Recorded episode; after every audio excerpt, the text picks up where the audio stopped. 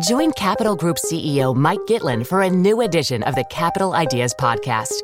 In unscripted conversations with investment professionals, you'll hear real stories about successes and lessons learned, informed by decades of investment experience. It's your look inside one of the world's largest asset managers. New episodes are available monthly. Subscribe wherever you get your podcasts. Invest 30 minutes in an episode today.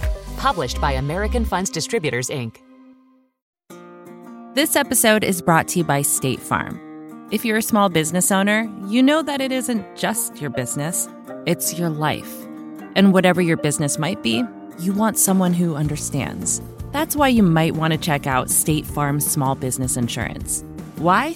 Because State Farm agents are small business owners too, living and working in your community. That means they know what it takes to help you personalize your policies for your small business needs. Like a good neighbor, State Farm is there. Talk to your local agent today. Hi, I'm Kara Swisher, editor at large of Recode. You may know me as a big believer in privacy, except for the people covering up the scandals in Washington, but in my spare time, I talk tech, and you're listening to Recode Decode from the Vox Media Podcast Network.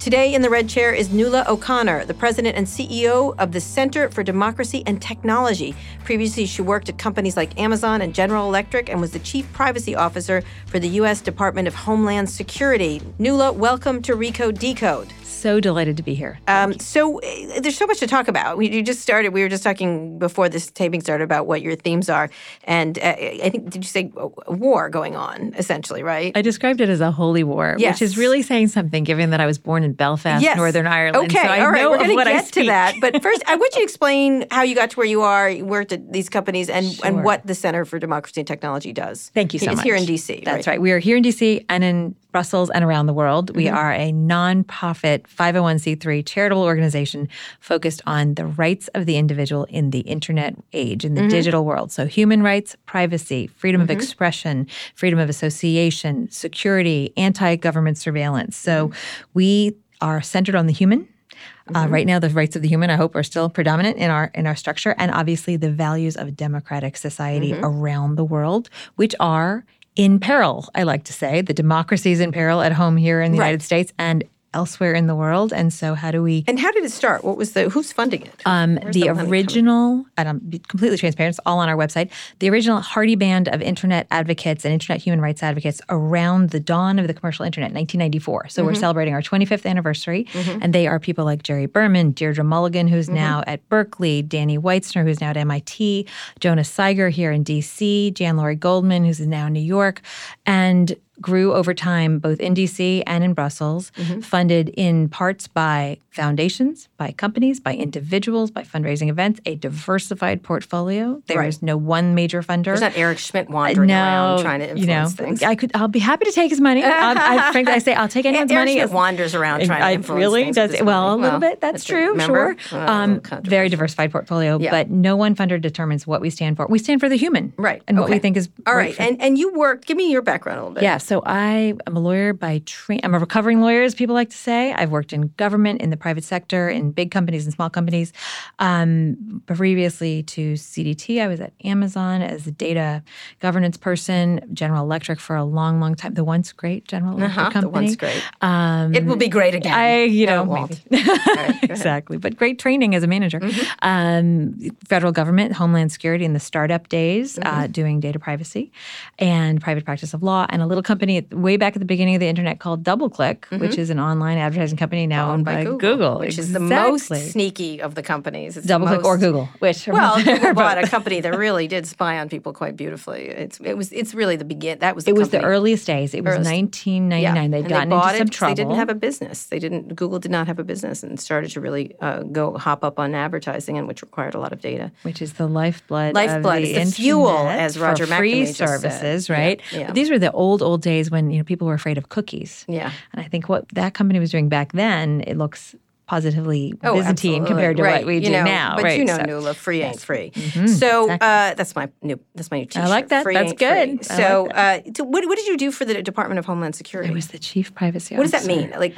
this means was that you when it started. When it started. So it was the first statutorily required chief privacy officer in any federal agency, which meant I was responsible for looking at the data uses of all of the divisions. right, because So they have all sorts of. they have all sorts of data Right. and that, you know the question is do they really need that and how are they using it and are they Mm-hmm. Being honest and transparent with the citizens and visitors to this country so Right. they have data not only Not about anymore. us citizens Talking about drones flying over the borders. Exactly. Right. And emerging technologies. I mean, at the time I was there, this is, you know, what, right after 2001, the big issues were airport security and screening people at the airports and body scanners and, and those sorts of things. But, you know, we, and I had a great champion in my boss, Tom Ridge, who said, you know, we, we want to keep the values of this country as well as the people safe. And the values are freedom of movement and freedom of association and, and freedom from uh, ubiquitous surveillance. So I had a great champion. It's great to have a good boss. Um, and we had a lot of freedom to run in that department because it was so new. And, you know, it was a f- issue you, of first impression. And, and you and how do you think that's evolved since then? Have they, they, they continue to have privacy officers? Every agency that I'm aware of now has, Now has one. federal private has officers. Um, that that office that I helped start is still alive and kicking and doing well. Um, I think these are really difficult, Mm-hmm. difficult times. We're going to talk about that in a minute. government and employees. so, tell me what you all do. What do you do? What is you, we do you advocate for of, humans? What does right. that mean? We do a lot of long form research and writing. So, Okay. you know, foundation grants. One of our biggest projects right now I'm really excited about is studying and helping advocate for better cybersecurity in voting technology. So Mm-hmm. we've got this across the country, uh, funded by the Democracy Fund, a, a foundation to help secretaries of state and state election officials get better and and do the, at least the very not only the minimum but get to a baseline level of data hygiene and security hygiene, so that our country can trust that their vote is counted and that is counted accurately. So I like to say in the, in the last two years we are going back to the fundamentals of democracy and, and we're taking the democracy for a test ride in the United States generally. when you do the res- mm-hmm. research paper stuff, what's your goal? What is the goal? The goal is to help secure voting technology. In this mm-hmm. case, it's help secure the democracy and help mm-hmm. people have confidence that their vote is counted. Right. Um, This is we a big we literally go. Wyden and I have talked about yes, this. and we go door to door, literally to the states and to the secretaries of state, and we have seminars and we have webinars. We do some teaching. We do that sort of thing. We're doing similar work in education technology and education data, helping state level officials improve their education data systems, make sure they're mm-hmm. secure, making sure they're not buying kind of vaporware from external par- That's a big issue is the transfer of data from the private sector to the public sector and the sale of goods and services that are data collecting and the use of commercial technologies in the classroom. These, mm-hmm. I'm a parent. I'm very concerned about Sure, what my kids are seeing and what they're using. And your goal when you do these things is to do what? What is the, is to convince legislators to legislators improve policy in both the private sector and in the government. So it started really, you were asking where it stand, 1994, direct to government advocacy, Capitol Hill lobbying, saying, mm-hmm. you know, don't pass this law, do pass this law, improve privacy and security for end users, whether it's government data collection or private sector. Mm-hmm. I think what I call our direct to company advocacy, which is going to companies and saying, don't do that, you know, or do that differently. Or if you do that, people are going to be really upset about it. I actually think that's in, in some ways much more effective given how things are moving slowly on Capitol Hill right now. if you can get a very big company to Yeah. make a change in their privacy policy or stop a data collection or stop Would you be akin to like a GLAD, or I'm trying to think of a like a compare. GLAD goes around and sort of shames companies into. A little bit. We we both cajole. We Mm-hmm. we sweet talk. We could we criticize when necessary. Um, you know, our partners in advocacy are everyone from the ACLU to you know any number of privacy groups to um, I'm thinking in other areas, the Environmental Defense Fund. You know, people they both work Mm-hmm. Right. with and against companies when necessary to say these are the practices, these are the best practices in what you do. Mm-hmm. And I'm just reading an article I'm gonna I'm gonna share with you um, in a minute on the analogy between environmental compliance and privacy and data Oh, so compliance. I Right? decided It's- to call tech companies chemical companies, and they're. Uh, oh, have you read. Judy Estrin's work on oh, I- she sent it digital pollution? Yes, sent it to me. exactly. I'm a big fan, and this is a theme that's been going around for a long, long time. One Right. of one of the oldest kind of um, privacy lawyers, uh, you know, in, in the field. I don't mean that age wise. I mean that in terms of experience. Lisa Sotto in New York started her career as an environmental lawyer. She's the first person to say to me, you know, the bell curve of criminal act or or bad act and cleanup and self regulation and regulation. It's exactly the same bell curve Right. we're seeing in the environmental world. Now we're seeing in data. Absolutely. How did you get into this? What was your why? Why did you come to this place? Because you did privacy for the thing. get or into were- CDT or in Yeah. data and privacy Yeah, no, come generally. here. But, Yeah, why was this um, It was summer of Snowden. Mm-hmm. Summer of Snowden. Summer of oh, Snowden. the summer of Snowden. No two summers You know, exactly. And I think there's actually analogies to the Snowden revelations and the Cambridge Analytica revelations. I want to talk about that in a minute. Okay. The, the, the aha moment for people and, oh, the data is moving in a place and in a way and, and to an extent that I did not know. Um, it's Summer of Snowden. I'm, you know, at a big company and all these revelations come out and it implicates not only commercial data projects and processes, but national security. And I'm thinking, I've done both of those. I've been a privacy officer in, in a private company. I've been a privacy officer in the government. I believe we can do this better. I believe that we can keep the country safe mm-hmm. and be judicious and restrained in our mm-hmm. use and our collection of data about human beings. Mm-hmm. But you have to make hard and deliberative and transparent choices. Right. And this is not what is happening here. Right. So tell And me, so this the job became Snowden, what was the job came- revelation? so you the summer of Snowden was that you know all these companies had been both surreptitiously and kind of permanently transferring and what data. did that do? What, what was your re- you My reaction surprised was by this? Yes, I mean you know, and I work Not in this area. Not me. I was like, of course they're I was surprised by the ongoing kind of ubiquitousness of it. Really? I mean, I certainly know, having been on both sides of the, as I joke, I've, I'm guilty of all of these sins. I've been on Mm-hmm. both sides of that conversation saying, give us the data or don't give us the data or we're not going to give you the data. But the kind of blase, like, oh, it just happens and it's all Yeah. okay. No, that is not what people's, I think, Right. yes, it's true. Americans' expectations have changed, sharpened, Mm-hmm. improved on this issue. And also, you know, I think we are right to demand a level of transparency and accountability, both from companies and from governments. Mm-hmm. Right. And, and this job was available, and I thought, you know what? This is an opportunity to be involved and really to serve the public. Again, it's not unlike being in the government and feeling like you're in public service and Mm-hmm. Right. trying to do the right thing. Right. Well, there's a lot of these companies that, you know, there's besides the companies washing around, there's a lot of these groups watching around where you're trying to do it and try to get to a place which was in these areas. And each of them approaches it from a different angle, whether it's privacy or uh, or the ACLU or the EFF or things like that. So let's talk a little about where it's going. And then the next section we'll talk about sort of what the big issues you see as and, and how it's going to resolve itself. But what do you think the goals right now for these kind of thoughts are? Is it privacy? Is it uh, less uh, data collection? Is it transparency of data collection? You know, and we've talked all about privacy, and we haven't even talked about the other seven things, you know, Yeah. divisions at CDT, including free expression and anti-surveillance and open internet and net Mm-hmm. Well, it's all neutrality and all that good stuff. So, it, but you're right, it is all related. And so, well, I think you know, privacy and data are probably the levers I'm the Mm-hmm. most familiar with from my own career, um, and certainly are front and center in the legislative dialogue right now in Capitol Hill. I think it is a combination of so- it's really power. It's really about power and Mm-hmm. voice for the individual. Mm-hmm. And do I understand my world? What am what am i seeing? And the power of the algorithm and the power of the the, the feed of information that i receive. I think the calls for antitrust and kind of breakup of institutions mm-hmm. may not be the best legal tool mm-hmm. in the arsenal right now. If the goal is to rebalance the power between individual and institution and the the oil the currency the flow is data I again maybe it's my human centric and also my kind of my privacy centric view of the world. I think giving more control and agency to the individual in their own data and constraining the uses, mm-hmm. particularly secondary uses and, and onward transfer and all that good stuff, Right. are a more relevant way. Mm-hmm. And the point I made and the point I made in congressional testimony is listen, Cambridge Analytica was a tiny little company, had a heck of a lot of data, made a big impact. An antitrust analysis would not apply to a 14 person company outside of the United States. And yet the, the harm was still real. Right. Sketch out before we get into the next section what you think the biggest issues are ongoing right now. What are the ones that are really coming front and center right now? Because there's so many. There's so many. There's so many going on. And you know, I've written about the Internet Bill of Rights and the difference in there's net neutrality. Obviously, from your perspective, what do you think is front and center? Obviously, Facebook has sucked up the oxygen around It has, right. misuse of the platform, date what happens to data, and also addiction that that sort of flies in from the left, and general misuse of the platform or inability to control it. The biggest issue confronting the internet ecosystem right now is speech. Yeah. Speech, and Speech, responsibility. And, and that's not because we just spent 10 minutes talking about data and privacy, but I actually think privacy is a known known at this point. I think people get it. I think you can be skeptical if you want to be about the many companies in many different areas of the economy who are now calling for privacy regulation. But I think it's at the arc, it's at the peak of the arc, and it is likely to happen.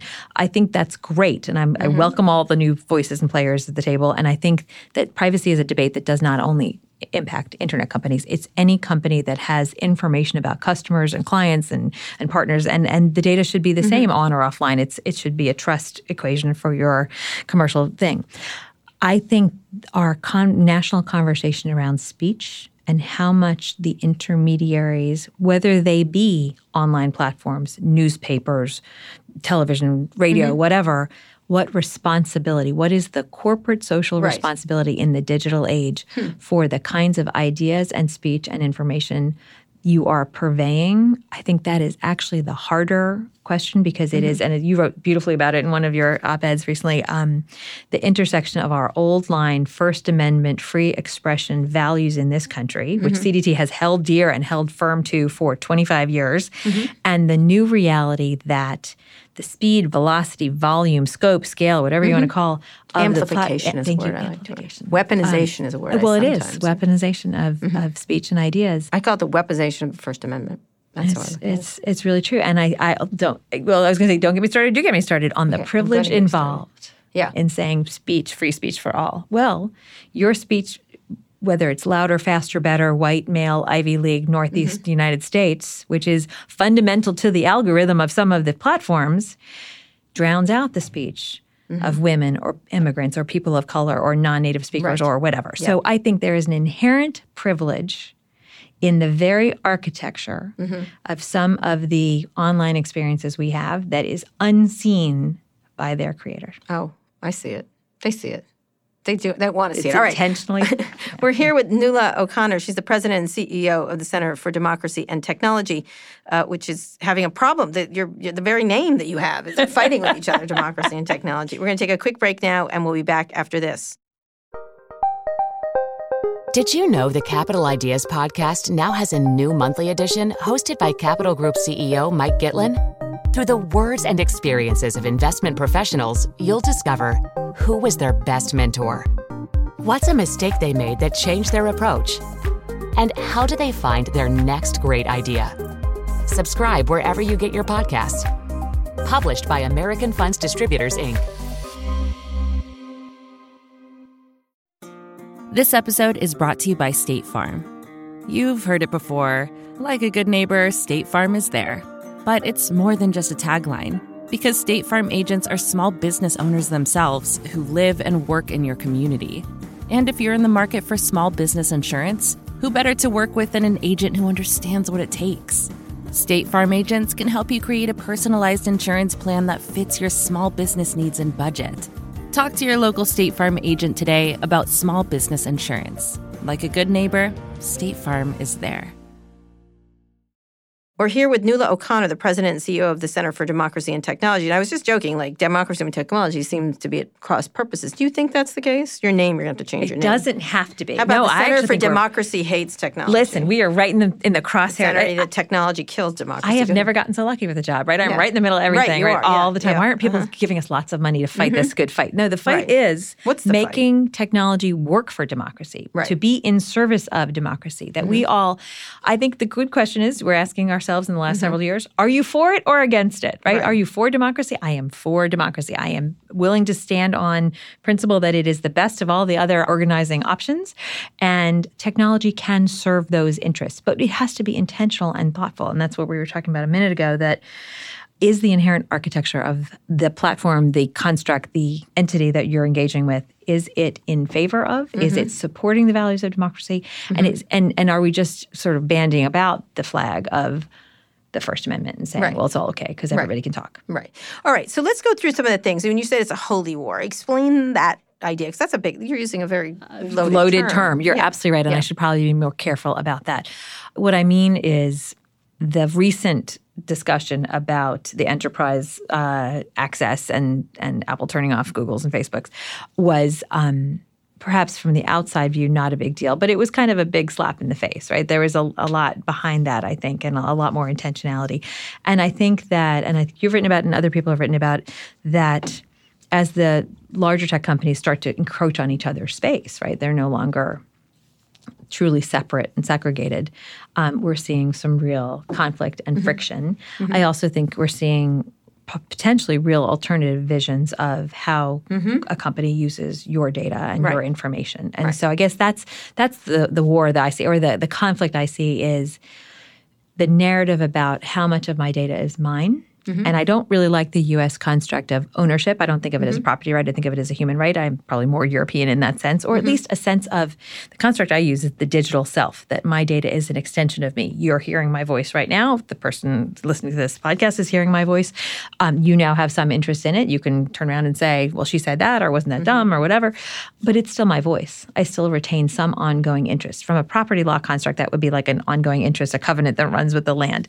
Um, I think of it more as like it's sort of a body part, right? It, It's attached to me, Right, yeah. and I have ongoing rights in it and interest in keeping it safe and, and, and it being used appropriately and effectively in my interest.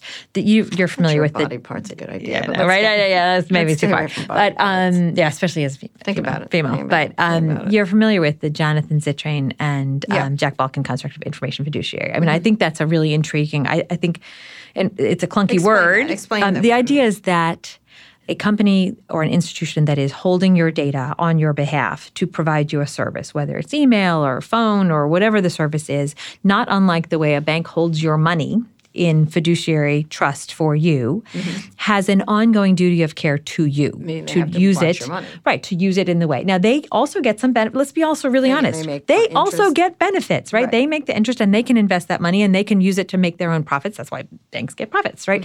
But they also have a Mm-hmm. Good fundamental banks. it is, right? Because they're a lot, and, and that's, I think, also where we get a little tripped up. I don't think most ordinary internet users are naive or unknowing about the implications of internet advertising. I mm-hmm. think what they don't want is to be surprised, to be duped, to be have their data misused or used mm-hmm. against them. There's a difference between saying, I'm willing to put up with some ads, mm-hmm. even some annoying ads, like the ad for the red sweater after I search for a red sweater that follows me across the internet for three Right. weeks because I'm getting the service for free. I get that deal. I think mm-hmm. we are more savvy consumers of internet services than we even were 10 years ago or 20 mm-hmm. years ago. Mm-hmm. That's true. What I think people don't like is to be surprised or to have their information used in an adverse way. So the bank again can use your your money. They can make profits. They can make investments. They can get some benefit from it. But at the end of the day, you come a calling, and you have to that that ten dollars Right. has to still be there. Right, exactly. Right. And not be have been taken elsewhere. Right. So when you say we're at this holy where do you think we are? Like, I I don't mean that in kind of a broader term, but what do you think the key narratives are of this year? Now, last year it was all about Cambridge Analytica and Facebook abusing your data, abusing the platform, the Russians. Where do we go from what has been a really disastrous year in terms of technology and democracy? It's been an unbelievable. With not an ability to understand the real damage. I don't think we'll ever understand, right? I don't think we'll ever know except that it's damaged. I think we'll know, but it, we may not be alive to know. I mean, Right. we, the, the greater we, the history will history will judge us, and I feel very confident. Again, CDT is on the right mm-hmm. side of history on these questions. Right. I think the yes, I think the narrative around data still persists, and I think you are seeing a lot of people flocking to the table for some certainty, especially given California, GDPR in Europe, and Cambridge Analytica. I think mm-hmm. these So are the go, three go, go pillars through those. three pillars of the swarm of the, the storm the perfect storm on privacy california passes a law it's it's tough it's got some Tough-ish. meaningful toughish it's got some Tough-ish. tough to comply with maybe Needs is really the issue um, Europe passes a revised version of their data protection directive, the Tough. global data protection Real tough, regulation. real to- tough and with real fines. Mm-hmm. Exactly. Tough in that way. Tough also to comply with because it's maybe not clear Mm-hmm. in certain areas. And then the Cambridge Analytica disclosures of the f- uh, early part of last year, which I Mm-hmm. think, again, were the aha moment for the internet user as as Snowden revealed the flow of data from the private sector to the government in ways unknown to most ordinary mm-hmm. consumers. Mm-hmm. I think Cambridge Analytica and, and Facebook disclosures in that era were my data is being taken, my trivial data, not my mm-hmm. sensitive health or finance or kids or sex or whatever category is sensitive to. My trivial, you know, what color is my house or what is my favorite dog breed is being taken, moved out of the country literally to a different entity and being fed into a an algorithm that is going to determine not only what advertising I'm seeing, and that's important, but also what content Right. and what meaningful content with meaningful consequences Mm-hmm. for the democracy, right? For my who I might vote for or what I know about my democracy, Mm-hmm. what I know about the election. That to me ratcheted up an awareness of the seriousness of trivial data being used for serious consequences. Yeah, in that's a really good way to put it. It's trivial, but it isn't. It isn't trivial. When It's- put it's- enough together and no, used of course, in certain ways, and no cross-referenced with voting data, and Right. everything And else. even it, although it's anonymous or pseudonymous, Doesn't matter. So the whole debate about is metadata data, are, is your PII PII? You, this computer did not necessarily need to know it was you It mm-hmm. needed to know it was this computer or this IP address or whatever your identifier was. Mm-hmm. And I think that has serious consequences. Remember the book, The Opening of the American Mind, or The Closing of the American Mind. Mm-hmm. This is the closing of your, the aperture of your online experience in a way that had potentially very seriously damaging consequences for your understanding of the world around you, of the candidates who were in front of you, of the Brexit vote in Europe, of whatever. And I think that was a wake up call.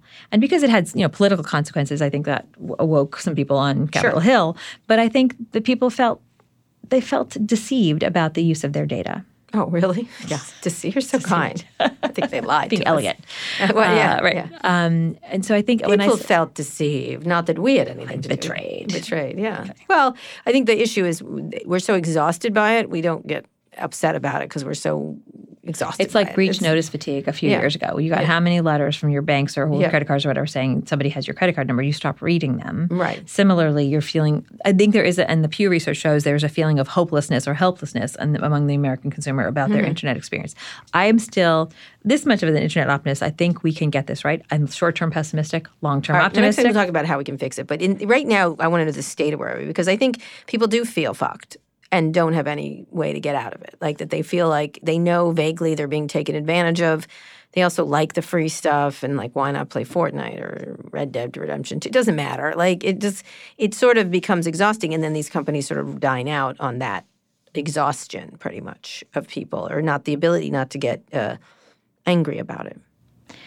I will surprise you to putting my hope in Capitol Hill, but I mm-hmm. think that the public outcry for federal legislation bounding the mm-hmm. use of data by companies of all kinds has actually some legs. And mm-hmm. so I am more optimistic than I have been in a while that that as one of the pieces of the internet ecosystem could be solvable or at least move the ball forward on that issue. Okay, I want to talk about the solutions later, but what I want to talk about, so we've got the issues about privacy, getting a privacy bill, a national privacy bill passed, correct? That has teeth. It's probably somewhere between Europe and, California or something like that. Mm-hmm.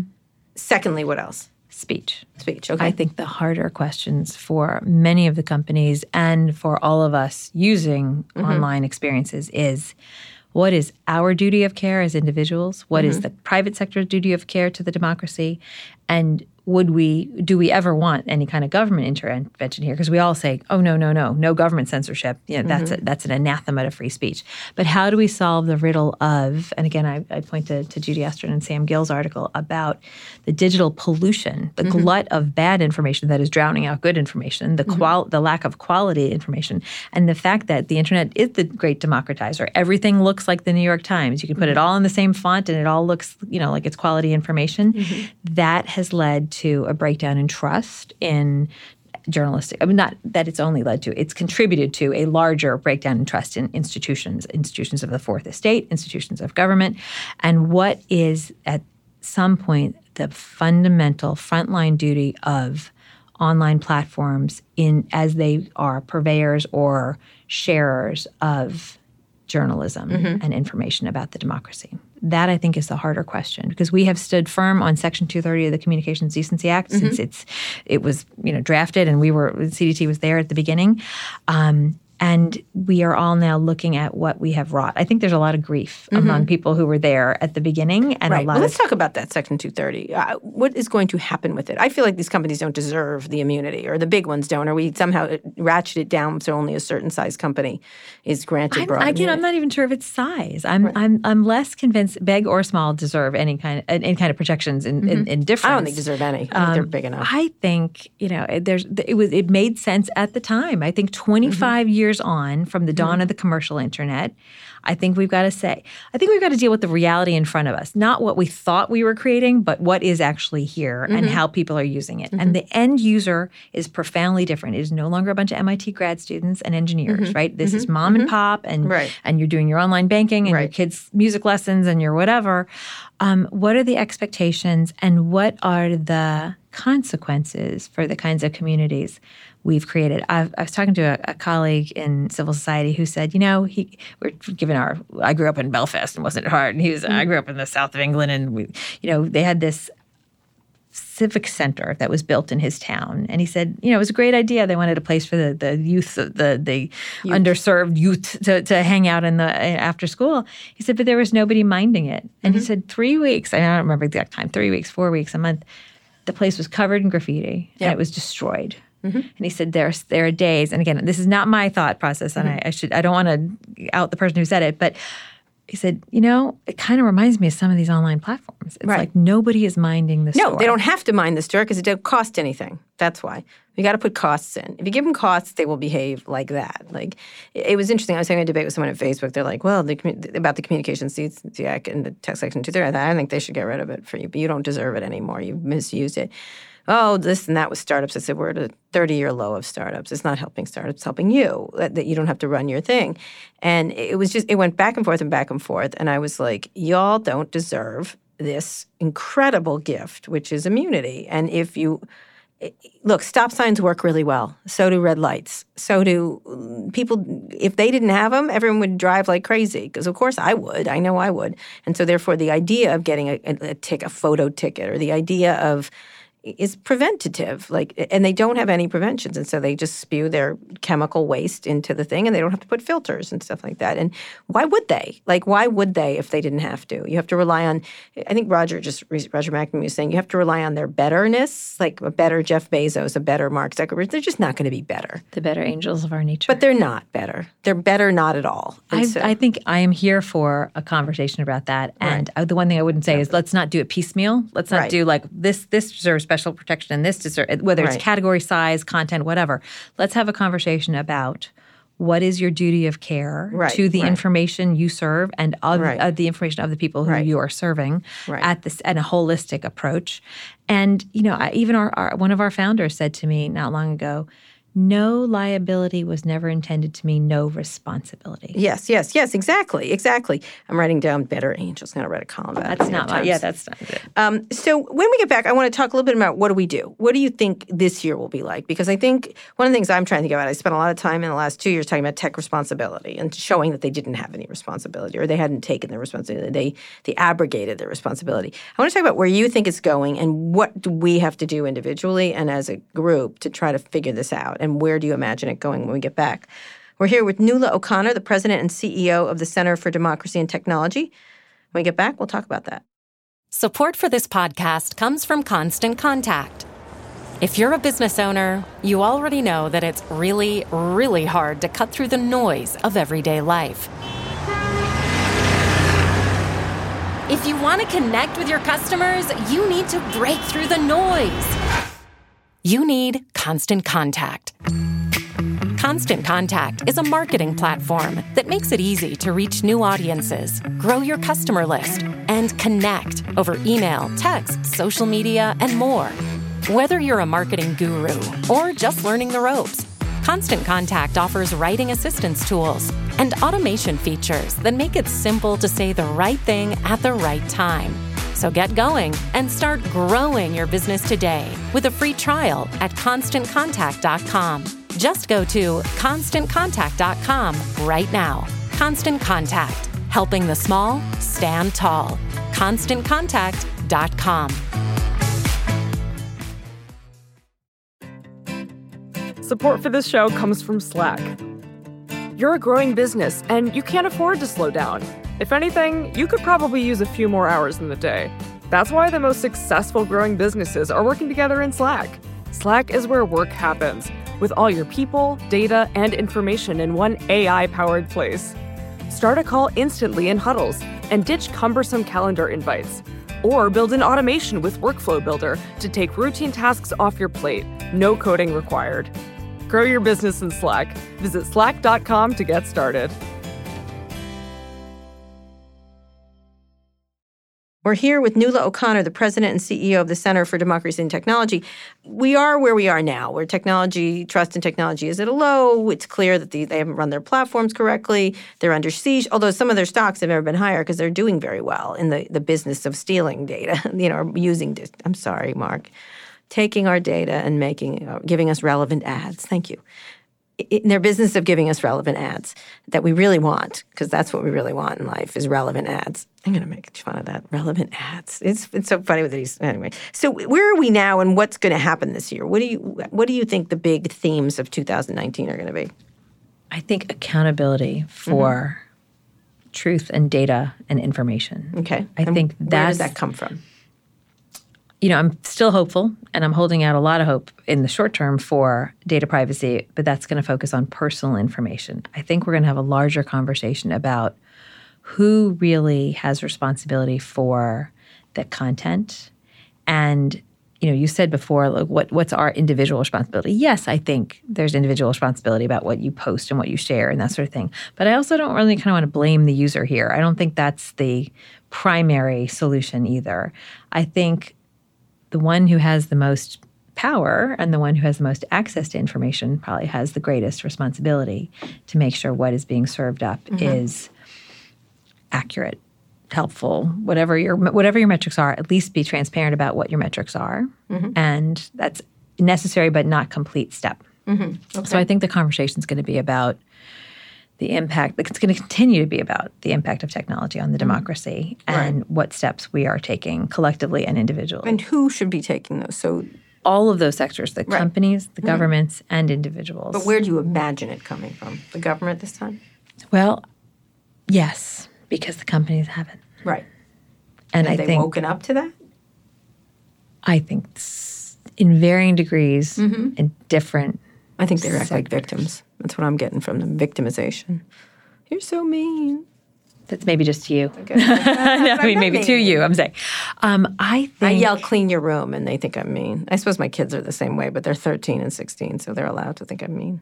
It does feel like parenting. Though, It does. Sometimes does. I literally yell, clean. That's what I'm doing. I'm the I am the internet's mom. Mommy, Mom. I saying- someone said that to me, and I, I kind of bristled at that. Yeah. But I'm starting to kind of embrace it. The whole narrative that having kids was bad for the career. No, no, no. It has made me far better and far sharper and far less willing Mm-hmm. To. room. You know, well, it's it's you know, it also things are really basic. Mm-hmm. You know, is this about greed? It's about power. It's about money. Yeah. You know, th- these are. It's not really See, that I it's beyond that because they've got so much money. It's not money. That's Oh, why I wrote last week. They're so poor, all they have is money. know, I love like, that. It was great because the That's idea great. was it's not money. See what you're saying. Getting them, they just believe they're doing the right thing, or they don't believe they've done the wrong thing. You have nailed what I've been seeing in tech now for a long, long time, which is the disconnect between the mindset and the impact. Mm-hmm. And I say, you know, the first step is recognizing the impact you're having. You Mm-hmm. know, and I remember being, you know, again back at a company in the 1990s, and they were saying, but but but we're fueling the internet economy and we're doing good things and we're serving, you know, this this this new ecosystem. But if the impact you're having on people, you know, is profoundly different, and it's not okay to simply say, "Well, we're just a little startup." You're not a little startup. You've Mm-hmm. Right, got how right. many billions of customers. Right. Okay. So the realization that we've got to do something. So what's what will be done in 2019? That's where you you have. I have to be honest that I think we all have to be skeptical about Congress's power to act Mm-hmm. swiftly.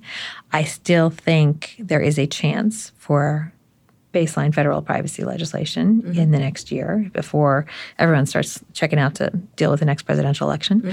You know who's in the way of that in the Senate? Chuck Schumer. I'm going to fry him on this one. He can't be in the way of this Why? Why is it? I know. because he gets a lot of money from them, and he's he's ignorant about technology. Those two things are a com- combination of delightful cocktail of no action. I do think there's there's great new talent in the house. Yes, I know that. Right? Got Ocasio smacking the heck out of them. I love it. I want to get her just to talk about. I just want to give her an entire hour to smack them. I'd love her to come to code and just yell at them and look great doing it. Like just the whole like like she's so clever. You know what I mean? Like she's so clever and, and witty that it's that's my favorite part. You wrote a great column on Yeah. her use of the yeah. internet. Yeah, how- moral. It's a moral thing. That was interesting when she veered into that. But I kind of agree in a lot of ways. It's a tough argument to make. That there's a moral uh, imperative here, but there is Yeah. more than well. There's a moral imperative in terms of chemical companies. There's a moral Yeah. imperative. No, I think in there is. Of, and again, uh, are you for or against the democracy? Are Right, you, you know, exactly. who's, what are you? What? Yes, your first order interest may be to your shareholders, but your second order interest has got to be to the community, the democracy, the way of life. right, exactly. So that's so privacy. What else? Privacy. I'm still I'm still worried Trade about freeze. speech here and around the world. So and where you know, does that, how got- does that get solved? How does that? Because that's a tough one for the government to take on. Yeah, and I'm not really sure we want the No, government we to don't take that on, right? I mean, on. I think that's pretty Supreme clear, right? Um, yeah, and we don't want government intrusion into mm-hmm. private space and private speech. Mm-hmm. But I do think we are in the middle of, and it's not going to be solved this year, but we are in the middle of a national conversation. It strikes fear in the hearts of First Amendment advocates mm-hmm. about controlling speech, whether it's on campus, whether it's on the internet, whether it's in our daily lives. But, you know, f- I, there's a great phrase that goes around our office all the time freedom of speech does not mean freedom from consequence. Yes, I say that a lot. Right. Yeah. I, lo- I do love that. I, you know, I think that's the first line of conversation is, yeah, you have the right to be a complete jerk, Mm-hmm. but we also have the right to say we don't want you in this Mm-hmm. house or this party or this whatever. Um, I, I don't have a quick and glib answer to you. I think it's a much larger societal question So where's about the, the, flashpoint to expectations. that this year that people can look to it? Is there an I area? think it's I think it's social media. I think Mm-hmm. it's Facebook and online platforms and both the need to corral non or state sponsored propaganda. Mm-hmm. And as I've said also, we, we need to start talking about it's not fake news. If it's government sponsored, it's propaganda. We need to Mm-hmm. call it by its name. It may seem cute to government operatives who are used to. I noticed in your um, uh, in a building nearby there was Radio Free Europe, right? And there's the the public broadcasting systems, and and we you know the State Department's good on radio and propaganda systems of television, and I think they don't devote the the the BBG does not devote what it needs to to internet kind of cyber warfare or, or information warfare and that's a real concern not just with russia but with china and Right. you know we've got there are really big fights ahead right. on, On content on these platforms, yeah. exactly and and i think some of that does have to implicate government not Mm-hmm. government action but an awareness that there are the stakes are a lot higher Yeah, than people realize Because I think we've never had one communication systems run by a private, a major communication system run by a private person, a single private person, who doesn't want to do his job, who doesn't want to do something about it. And what's interesting, what do you think about Facebook's idea to have this council? I want to smack them for that one. it does sound very vaguely governmental Yeah, and i'm, I'm want to do not sure job. how It's a private company that can do it. you know, I think one of the biggest existential questions for a lot of platforms is you're doing business in a whole bunch of different countries and in native languages that you may not be even equipped to Right. parse or understand or really be sensitive to and uh, the local norms, customs, communications. I've always said, you know, you want to play in their sandbox, you got to play by their rules, meaning we have to be mindful we are exporting, we, you know, the royal, whoever that we is, entities based in the United States are exporting a U.S. vision of how the world should operate. That's not necessarily always welcome Right. in other parts of the world. I mean, I just talked to my friends in Europe and my colleagues at CDT.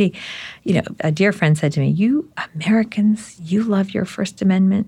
Almost the way you love your Second Amendment. and that kind of blew. I mean, it Oh made God, me sit up, brilliant. right? It totally. I've, I've hung on to this phrase because it made me sit up and go, ah, Uh-huh. They don't love it as much over there. They don't love the. I don't love either of those They things. don't love either of them.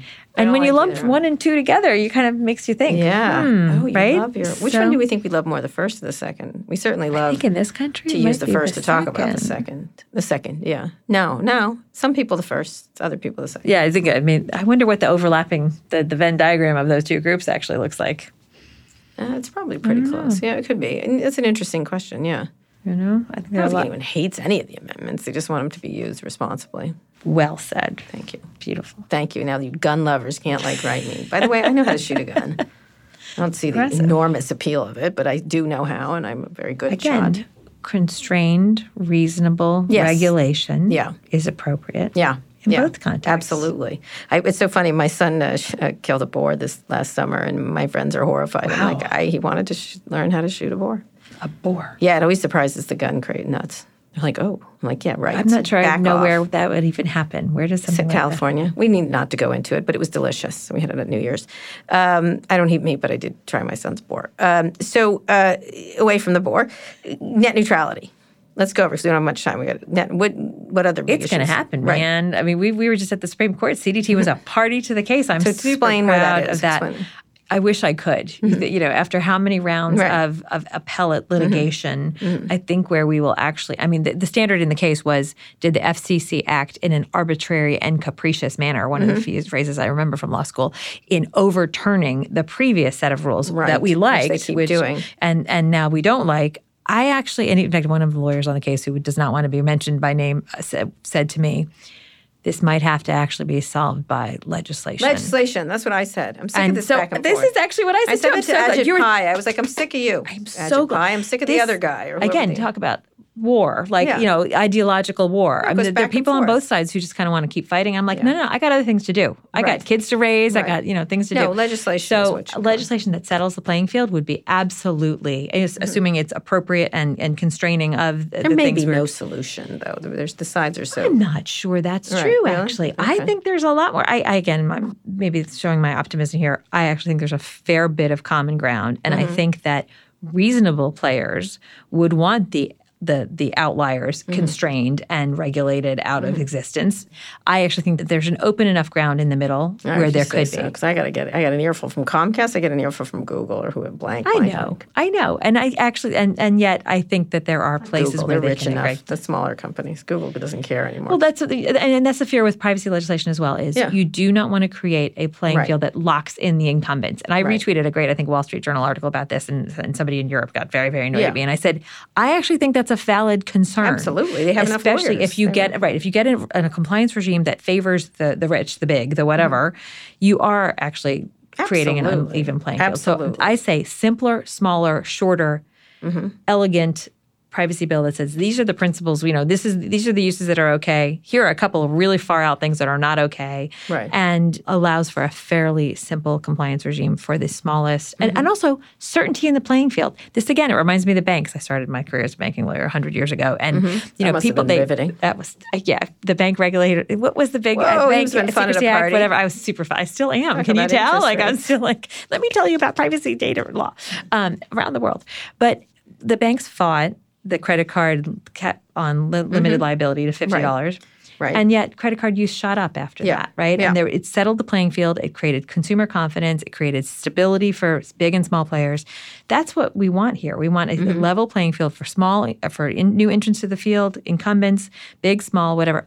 But ultimately, for the individual to know my data will be treated with respect, with dignity, and I have some sense of control over it. Right. Okay. Last thing uh, around uh, bullying and, and that kind of and addiction, they all kind of fit Yeah. together in a pile. Where do you see that? you know, I'm, I, I, and I told some folks working on addiction, I said, I'm, I, ha- having had a family experience with real world mm-hmm. al- drug and alcohol addiction, I, I am sensitive to mm-hmm. misuse, it, as I should have not used mm-hmm. the, the phrase I used at the beginning of the hour.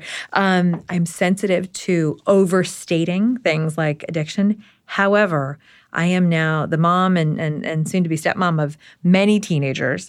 And I think it is it again it's a social and moral construct that we need to be Yeah. transparent about how our devices are configured and are they being configured and, and games as well configured to keep people on and to, and Yes, to they create stickiness. I am yes here to tell well exactly. We know they are. Absolutely. And so what again is the both parenting responsibility there Right. but also the Well, you know, it's a little hard to fight. I have to say, I'm pretty responsible, but it's hard to fight. You know, like last night, my son called me. He calls me from his bed, like he can't get up and come down the stairs. Mm-hmm. He's like, "Oh, can I sleep?" And I just am really tired. I'm like, "Why are you tired?" I woke up at three, and I'm like, "Did you pick up your phone?" Yeah. Yeah. Yeah. And I go, "Too bad. Don't pick up your phone another night." Like I don't. Let's start with the, the, probably the most important things I'll say on this. No phones in the bedroom, Right. phones on the kitchen counter before bedtime, Yeah. um, limitations on numbers of hours on, on screens, on games and whatever on the weekends, um, no phones at the dinner table. And, you know, something I've tried on and off to do, and I'm, I've been a little less successful lately, is digital Sabbath. Literally having a day from sundown to sundown where there are no Oh, I do devices. I could. You know, in, in our house we have two different Sabbaths, so that's sure I actually a challenge. So, but to do that, um, but and right, exactly. how did it work? Mm-hmm. Um, I did. I did no social media. I did. I mean, yes, I had to do email for work or whatever, whatever. But but it's uh, kind of cabining off uses, no games, no social media, whatever. I'll tell you, it was lovely. Was it? It was really. I always like to tell my kids of time before cell phones. I was like, in the old Yeah, in days. the old days when we actually had to call people, call people. You had to go with this curly stand up and get like the this. phone and pick it up. I found I'm writing an article for tomorrow for the New York Times about car use, and I found an old story I wrote in the Wall Street Journal in 1998 called "Cutting the Cord." And it was about everyone will be mobile. You will not have a landline. Yeah. And I remember the hue and no, of course we will. I'm like, no, you won't. You won't. Absolutely. It was interesting. All right, uh, Nuala, I want to finish up by talking about do you feel positive? I mean, you said holy war. Do you feel positive about where we are? I mean, because tech isn't a, at least with the media and regulators, has a bad reputation now. How do they get it back from your perspective? Oh, they've got to take some serious, serious strides Such as? to talk about what the constructs again. What is the very architecture and infrastructure of Mm-hmm. the things they have built, and to whom they are accountable fundamentally? Are they serving the first order interests of the consumer? Maybe when I said holy war, or maybe it's an inappropriate phrase. I'm sorry. Um, when I say the difference is the differentiation, the different companies are trying to make among themselves on how they treat consumer data in a respectful way versus not, or versus a perceived not. Mm-hmm. I think you are going to see a race, hopefully to the top, on this is how we treat our customer, mm-hmm. and data is part of the equation. Mm-hmm. And you know, it's it's old time customer trust. It's old time respect for the customer. Knowing your customer is fine, but are you using the information you have gleaned about them in a way that, fur- yes, furthers your co- corporate interests, but furthers their needs, and not in a way that is adverse? And I think no, tech, tech, this tech sector is not in a good place right now. It's in a, an incredibly dysregulated place, literally and figuratively. I am, again, short term, a little pessimistic, but long term optimistic that there'll be enough public pressure in, thanks to good journalism and good writing about it, enough public pressure from civil society and, and ultimately government action to constrain some of the worst uses. All right, Nuala, you come back and see what happens next year. Will do. All right, and, and the number one most important issue from your perspective? Still speech. Speech. I'm going with privacy. Good. I'm glad. I'm going with privacy. I'm getting a privacy bill. Who am I? Who should I squeeze up at Capitol Hill? All of them. We're talking to everybody. It's going to happen. I, maybe that's why I'm not making it my number one because I'm not worried about it. It's going to happen. Is I'm it? confident of it. Who? Which is the senator over there that's going to do it? There's a woman who's on the FT. There's a handful There's a all. commerce. There's a mm-hmm. lady from Illinois who's running that committee, the subcommittee. there's quite a few. there's quite a few. that we've talked to. Yeah, absolutely. Schumer, I'm coming for you. Anyway, Nuala, it was great talking to you. Thanks for coming on the show. And thanks to you all for listening. You can find more episodes of Recode Decode on Apple Podcasts, Spotify, Google Podcasts, or wherever you listen to podcasts. And please tell a friend about the show. You can follow me on Twitter at Kara Swisher. Nuala, where can people find you and your organization online? www.cdt.org, Center for Democracy and Technology.org. and on the Twitter? I'm Privacy Mama, and we are What? CenDemTech. Privacy Mama, that's All my right. and CenDemTech, C E N D E M T E C H. Oh, that's a that falls a off your terrible- I tongue. know. I like Privacy Mama. Thank you. Fascinating. Now that you're done with this, go check out our other podcasts, Recode Media and Pivot. You can find those shows wherever you found this one. Thank you for listening to this episode of Recode Decode, and thanks to our editor, Joel Robbie, and our producer, Eric Johnson. I'll be back here on Monday. Tune in then.